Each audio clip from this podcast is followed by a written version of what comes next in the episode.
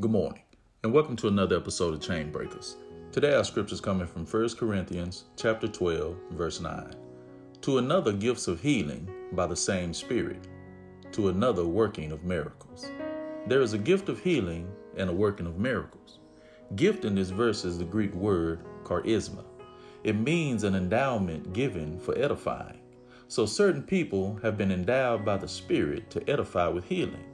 There are people who are capable of instantly releasing healing to any sickness, disease, brokenness, or any ailment by the power of the Holy Spirit. But miracles are different. The working of miracles or miracles working is the Greek word ergon, which means an action or deed in process.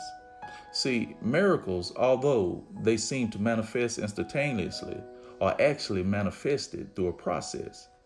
People, situations, times, and seasons have to be in a certain position for miracles to be processed into reality. See, God is giving gifts to his people to edify and build us into a perfect church without spot or wrinkle. Understand your gift and the gift of others and operate in them correctly. God bless you and have a great day.